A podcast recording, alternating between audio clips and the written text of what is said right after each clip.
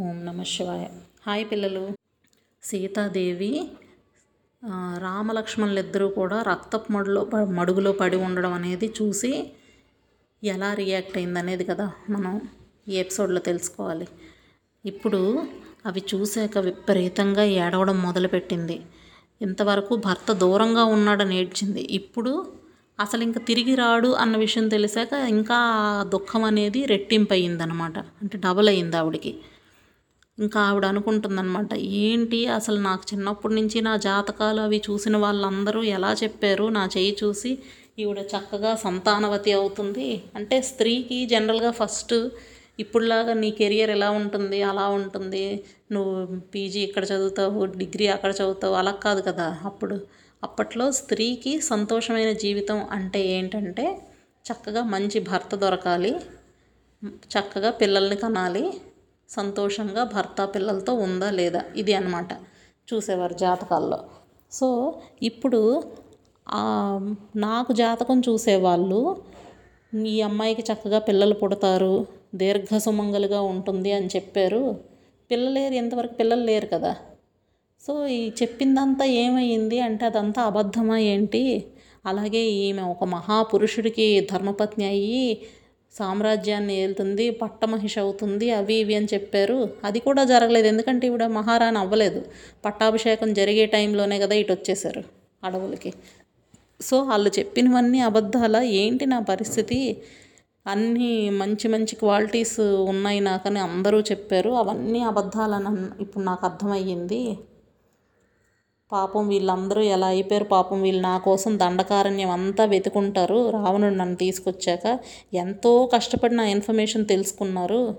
ఇంత పెద్ద మహా సముద్రాన్ని దాటి వచ్చారు అలాంటి వాళ్ళు ఇంత చిన్న రాక్షస సైన్యం చేతిలో ఇలా ఓడిపోయారు ఆ ఇంద్రజిత్ మాయ వల్ల. అసలు వీళ్ళకి ఎన్నో అస్త్రశస్త్రాలు తెలుసు. వారుణాస్త్రం ఆగ్నేయాస్త్రం ఇవన్నీ తెలుసు. అలాంటిది ఎలా అసలు అవన్నీ ఎందుకు వీళ్ళ మీద ఈ రాక్షసుల మీద వీళ్ళు ప్రయోగించలేదు అసలు? ఏంటి పరిస్థితి అని అన్ తనకు తానే ఇవన్నీ ఏడుస్తూ ఇవన్నీ అనుకుంటుందన్నమాట. నేను అసలు రక్షణ లేకుండా ఇలా వేరే వాళ్ళ ఏరియాలో వచ్చి పడిపోయి ఉన్నాను నేను. వీళ్ళే నాకు రక్షకులు. నేను ఎప్పటికైనా వీళ్ళు వస్తారని వెయిట్ చేశాను. అలాంటి వీళ్ళని ఇంద్రజిత్ తన మాయ వల్ల అదృశ్యంగా ఉండి వీళ్ళని ఇలా చంపేశాడు. ఏదైనా సరే యుద్ధ భూమిలో పోరాటానికి వచ్చినప్పుడు శత్రువు అనేవాడు ఎదురుగా కనిపిస్తే కదా రాముడైనా యుద్ధం చేస్తాడు. మాయ మాయమైపోయి ఉండేవాడితో రాముడైనా పాపం ఎలా యుద్ధం చేయగలుగుతాడు? ఎలాంటి వారైనా మరి దాని ముందు తల దించాల్సిందే మనం ఏం చేయలేం విధి అనేది ఇలాగుంది మాకు అని ఏడుస్తుంది. నెక్స్ట్ లక్ష్మణుడు లక్ష్మణుడిని చూసింది. చూసి తన గురించి కూడా బాధపడింది.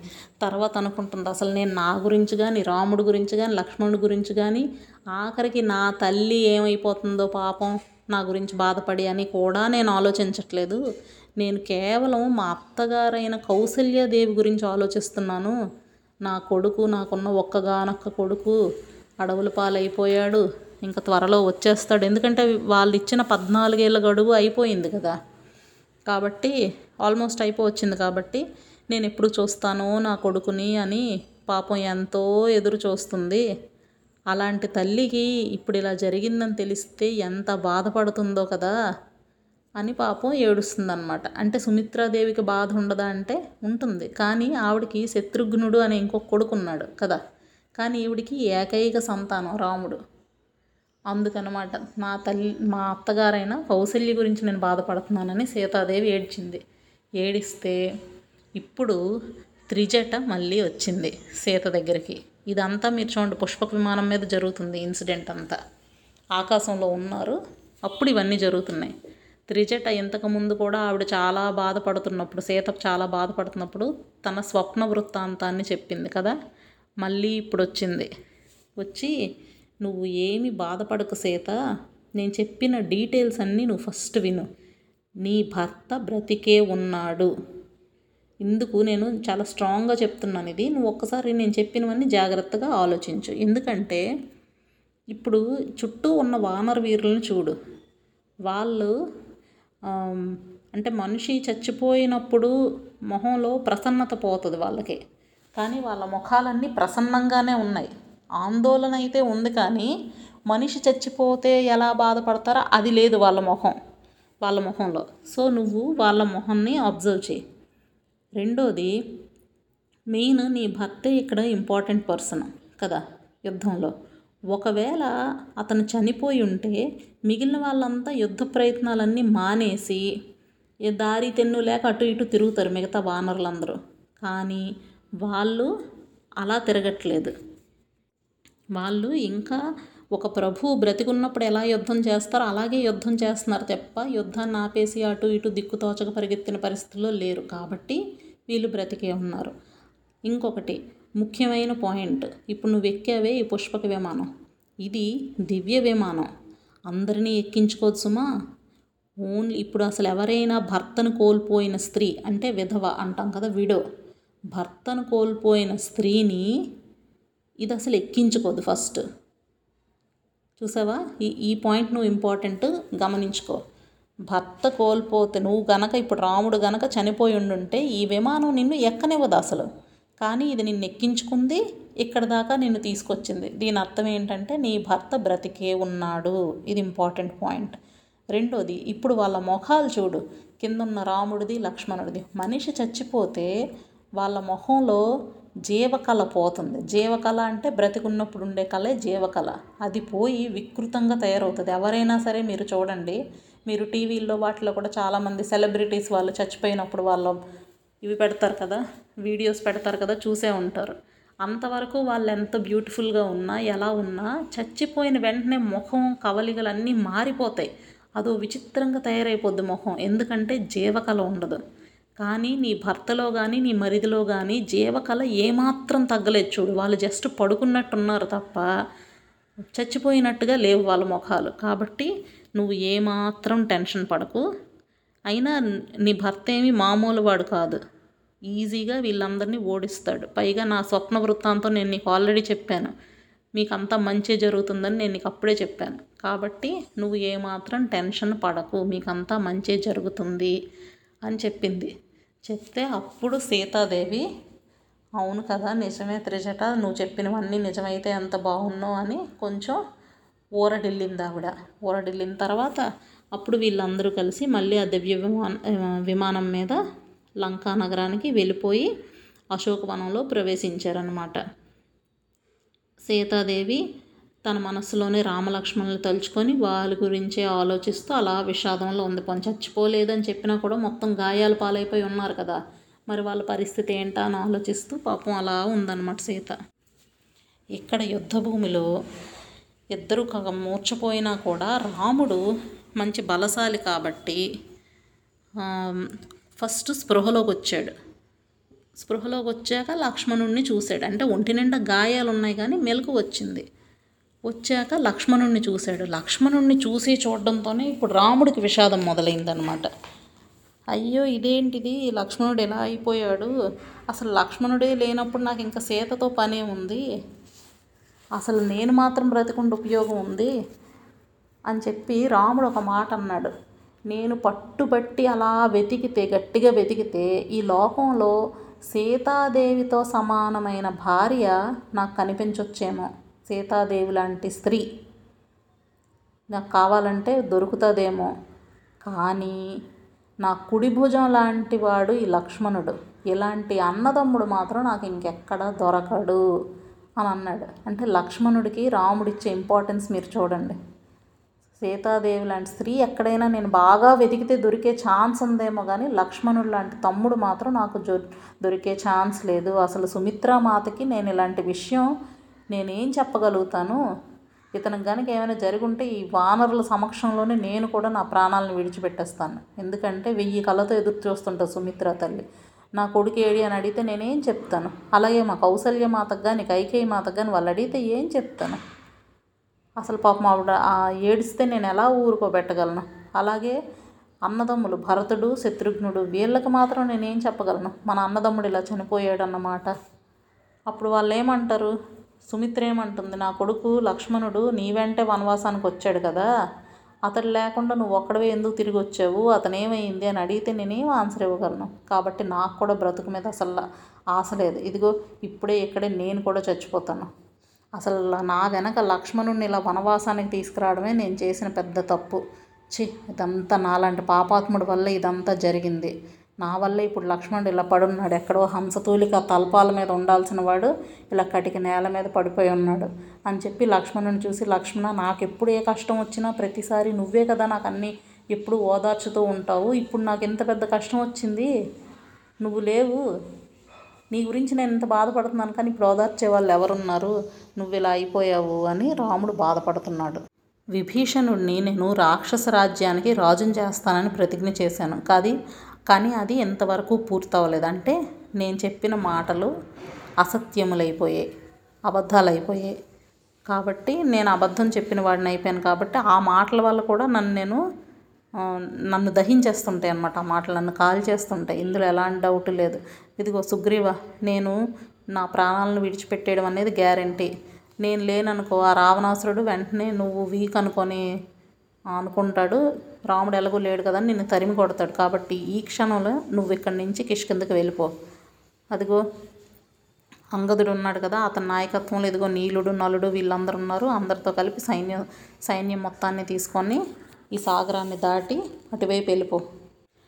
అలాగే అసలు యుద్ధరంగంలో మిగతా వాళ్ళకి ఆల్మోస్ట్ ఇంపాసిబుల్ అనుకున్న పనులన్నీ సాధించారు వీళ్ళు. మన వాళ్ళు హనుమంతుడైనా జాంబవంతుడైనా గవాక్షుడైనా వీళ్ళందరూ. వాళ్ళందరి విషయంలో నేను చాలా హ్యాపీ ఫీల్ అయ్యాను. నేను ఎంతో సాటిస్ఫై అయ్యాను. సుగ్రీవ నువ్వు నాకు ఎంత హెల్ప్ చేయాలో అంత చేసావు ఇప్పటి వరకు. ఇంతవరకు ఎంతో చక్కగా అద్భుతంగా యుద్ధాన్ని చే చేశారు. నాకు బాగా హెల్ప్ చేశారు. కాబట్టి ఇప్పుడు మీరందరూ కూడా మీ ఇష్టానుసారం మీ మీ ప్లేసులకి మీరు అందరూ వెళ్ళిపోండి. ఎందుకంటే వానరులందరూ డిఫరెంట్ ప్లేసెస్ నుంచి వచ్చారు. అందరూ కిష్కింద నగరమే కాదు కదా. సో వాళ్ళందరికీ చెప్తున్నాడు మీరందరూ మీ మీ ప్లేసెస్కి ఇంకా వెళ్ళిపోండి. ఇలా చెప్తుండగా విభీషణుడు వచ్చాడనమాట. అతను కూడా సేమ్ అలాగే వాళ్ళ అన్నలాగానే ఉంటాడు నల్లని కాటు కొండలాగా.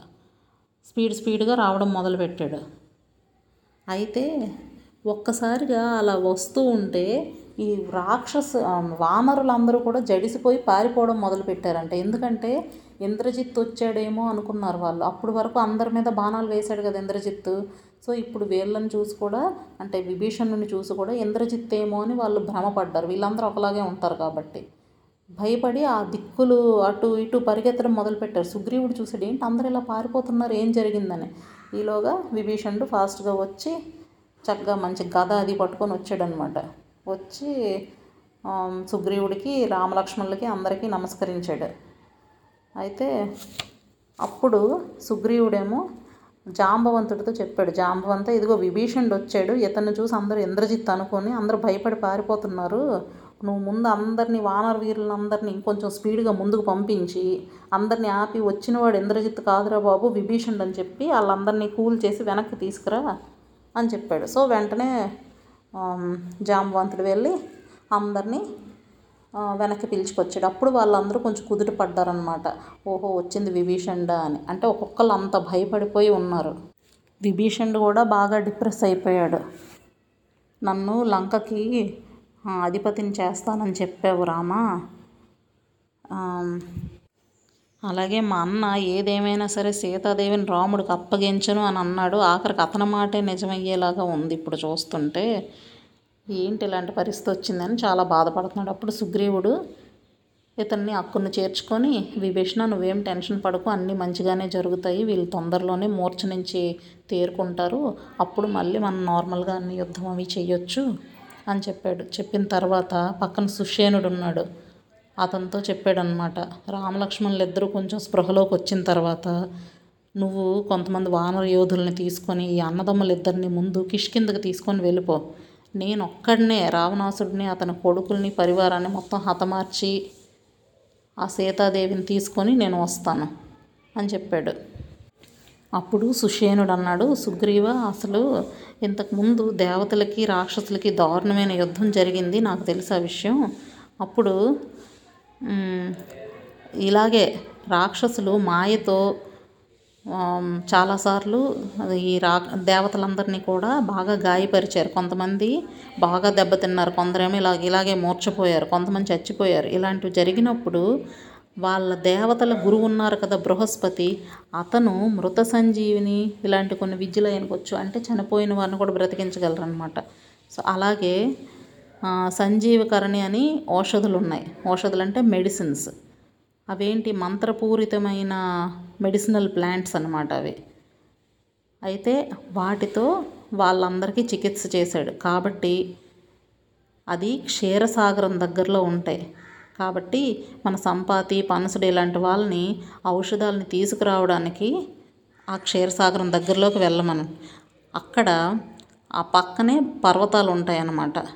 వాళ్ళని ఇదిగో ఈ పనసుడు వీళ్ళు గుర్తించగలుగుతారు. కాబట్టి అక్కడికి పంపించి అక్కడ సంజీవకరణి ఇలాంటి విశల్యకరణి ఇలాంటి వాటిని అక్కడ బ్రహ్మదేవుడు సృష్టించి పెట్టాడు అలాంటి మెడిసినల్ ప్లాంట్స్ని. అయితే ఆ ప్లాంట్స్ తీసుకొస్తే వాటితో మనం వీళ్ళని బ్రతికించవచ్చు అలాగే మన హనుమంతుడు ఉన్నాడు కదా అతన్ని పంపించినా సరే అతనైనా తీసుకొస్తాడు అని చెప్పాడు. చెప్పేసరికి ఇలా మాట్లాడుకుంటున్నారు. పెద్ద గాలులు వేయడం మొదలుపెట్టాయి. పెద్ద పెద్ద గాలులు. మొత్తం ఆకాశం అంతా మేఘాలు చెదిరిపోయినంత గాలులు అనమాట పక్కనే సముద్రం ఉందా? అది అల్లకల్లోలం అయిపోతుంది ఆ సౌండ్కి? అలాగే అక్కడ ఉన్న పర్వతాలు భూమి మొత్తం కంపించడం మొదలుపెట్టింది. ఇదంతా ఏంటి అంటే గరుత్మంతుడు వస్తున్నాడు. గరుత్మంతుడు అంటే తెలుసు కదా? సాక్షాత్తు విష్ణుమూర్తికి వాహనం ఆయన. సో ఆ గరుత్మంతుడు వచ్చాడు ఇప్పుడు.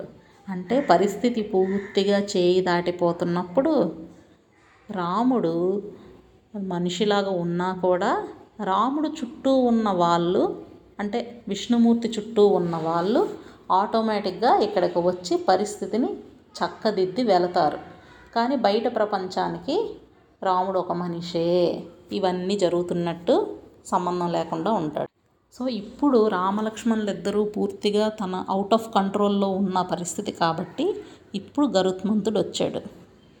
అతను వచ్చి ఒక దగ్గర దిగేసరికి అక్కడ ఉన్న కొన్ని చెట్లు ఇవన్నీ కూడా వెళ్ళి సముద్రంలో పడిపోయాయంట గాలికి ఆ సౌండ్కి ఆ ప్రెషర్కి అయితే వాళ్ళు వచ్చి ఇప్పుడు గరుత్మంతుడికి పాములు శత్రువులు అనమాట సో అతన్ని చూసేసరికి మహాసర్పాలే భయపడి భయపడి పారిపోతున్నాయి. ఇప్పుడు వీళ్ళని చుట్టుకొని ఉన్నవేంటి? నాగాస్త్రం. అంటే పాములే కదా అవి కూడా. ఇతన్ని చూశారు. గరుత్మంతుడిని చూడగానే భయపడి మొత్తం అవన్నీ కూడా విడిచిపెట్టి పారిపోయాయి. ఆ నాగులన్నీ కూడా. అంటే అస్త్రం విడిచిపెట్టేసింది అనమాట గరుత్మంతుడిని చూడగానే.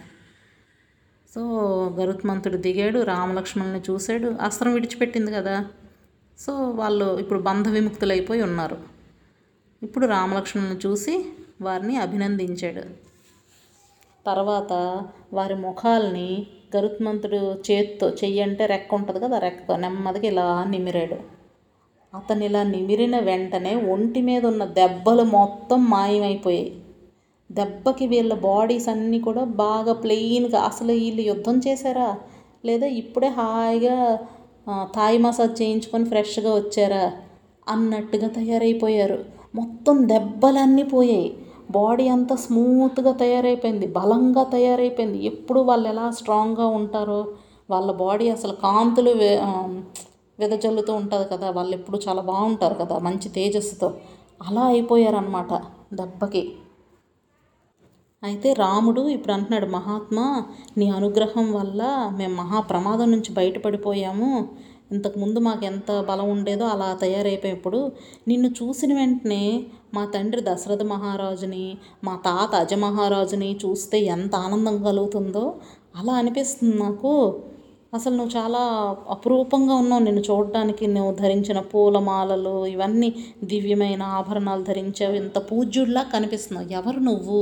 అని అడిగాడు.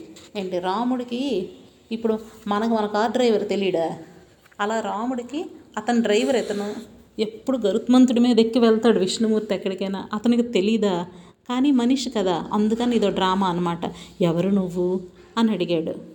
అప్పుడు గరుత్మంతుడు కూడా అంతకన్నా బాగా చెప్తున్నాడు. రామా నేను నీకు ప్రియమైన మిత్రుడిని. నా పేరు గరుత్మంతుడు. మీ ఇద్దరిని ఆదుకోవడానికే ఇక్కడికి వచ్చాను. అయితే ఈ నాగాస్త్ర బంధం అనేది చాలా దారుణమైంది. కాబట్టి ఇది విడిపించాలంటే దేవతలకు కానీ రాక్షసులకు కానీ ఇంద్రుడికి కానీ ఎవరికీ శక్తి చాలదు. కాబట్టి నేను ఇప్పుడు ఇలాంటి పరిస్థితుల్లో రావాల్సి వచ్చింది. ఇక్కడ మీకు జరిగిన విషయం విన్న వెంటనే బయలుదేరి నేను ఇక్కడికి వచ్చాను వాయు వేగంతో. మీరు ఇక ముందు చాలా జాగ్రత్తగా ఉండాల్సుమా? ఎందుకంటే రాక్షసులు అనేవాళ్ళు ఎప్పుడూ మాయాయుద్ధమే చేస్తారు. కాబట్టి ఆ పరిస్థితి రాకుండా వీలున్నంత వరకు మిమ్మల్ని మీరు రక్షించుకోవడానికి చూడండి. రెండోది నేను నీకు ఏ రకంగా మిత్రుడిని అన్న విషయం గురించి నువ్వు ఇప్పుడు ఎక్కువగా ఆలోచించొద్దు. నువ్వు ముందు రాక్షసులతో యుద్ధం చేయి ఇందులో గెలువు తర్వాత అన్ని విషయాలు నీకే బోధపడతాయి. ఓకేనా? అని చెప్పేసి అతనికి దండం పెట్టి ఎగురుకుంటూ వెళ్ళిపోయాడు. వెళ్ళిపోయేసరికి ఇంకేంటి? వీళ్ళకి వానరులకి ఒక్కసారిగా చెప్పలేని ఉత్సాహం వీళ్ళకి వచ్చేసింది. మళ్ళీ రామలక్ష్మణులు ఇద్దరు చక్కగా లేచి ఈ సొంపుకి నార్మల్గా మూర్చపోయి ఉండి ఉండి లేవడం అనేది ఒక పాయింట్. రెండోది ఒంటి మీద ఇప్పటి వరకు ఉన్న బాణపు దెబ్బలు అన్నీ పోయాయి. సో ఫుల్ ఫ్లెడ్జ్డ్గా మళ్ళీ ఎనర్జెటిక్గా తయారైపోయారు.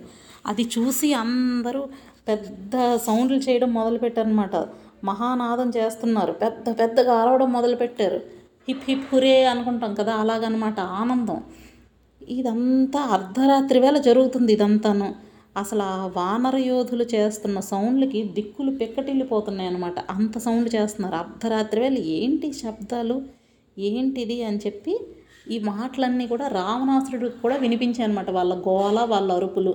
ఏంటిది? వాళ్ళు ఉన్న పరిస్థితికి వాళ్ళు చేస్తున్న సౌండ్కి సంబంధం లేదు. ఏం జరిగి ఉంటుందా అని రావణాసురుడు అనుకుంటున్నాడు. ఓకే ఇప్పుడు నెక్స్ట్ ఏం చేస్తారో మనం నెక్స్ట్ ఎపిసోడ్లో చూద్దాం. బాయ్ పిల్లలు.